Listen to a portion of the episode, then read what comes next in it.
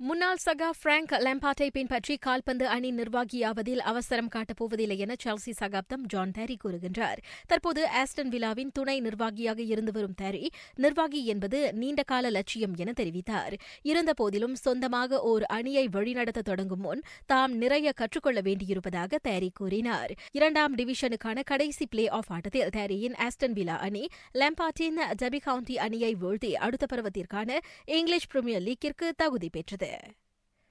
அடுத்த பருவத்தில் பார்சலோனாவுக்கு புதிய நிர்வாகி வரக்கூடும். எல்லாம் சரியாகத்தான் போய்க் கொண்டிருக்கிறது என நம்பியிருந்த நிலையில் பெல்ஜியம் தேசிய அணி பயிற்றுநர் ரொபேதோ மார்த்தினஸ் திடீரென பார்சாவுடன் தொடர்பு படுத்தப்படுகின்றார். அச்செய்திகளை மார்த்தினஸ் மறுக்கவோ ஆமோதிக்கவோ இல்லை. இதனால் அவர் அங்குதான் செல்கிறாரோ என்ற ஆருடம் பரவியிருக்கின்றது.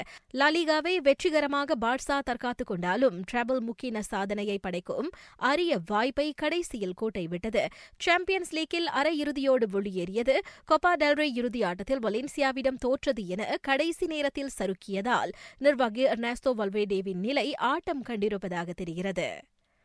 தங்களது எதிர்பார்ப்புக்கு ஏற்ற அழைப்பு தொகை வந்தால் சர்ஜியோ ராமோஸை விட்டுக் கொடுக்க தயார் என ரியல் மாட்ரிட் கூறுகின்றது. அண்மையில் அம்மூத்த ஆட்டக்காரர் சீன சூப்பர் லீக் கிளப்புடன் தொடர்பு படுத்தப்பட்டார். என்றாலும் எந்த தொகையும் இன்றி அவரை வெறுமனே விட்டுக் கொடுப்பதற்கு பதிலாக அவரை விற்று ஏதாவதொரு தொகையை ஈட்ட ரியால் முடிவு செய்துள்ளது.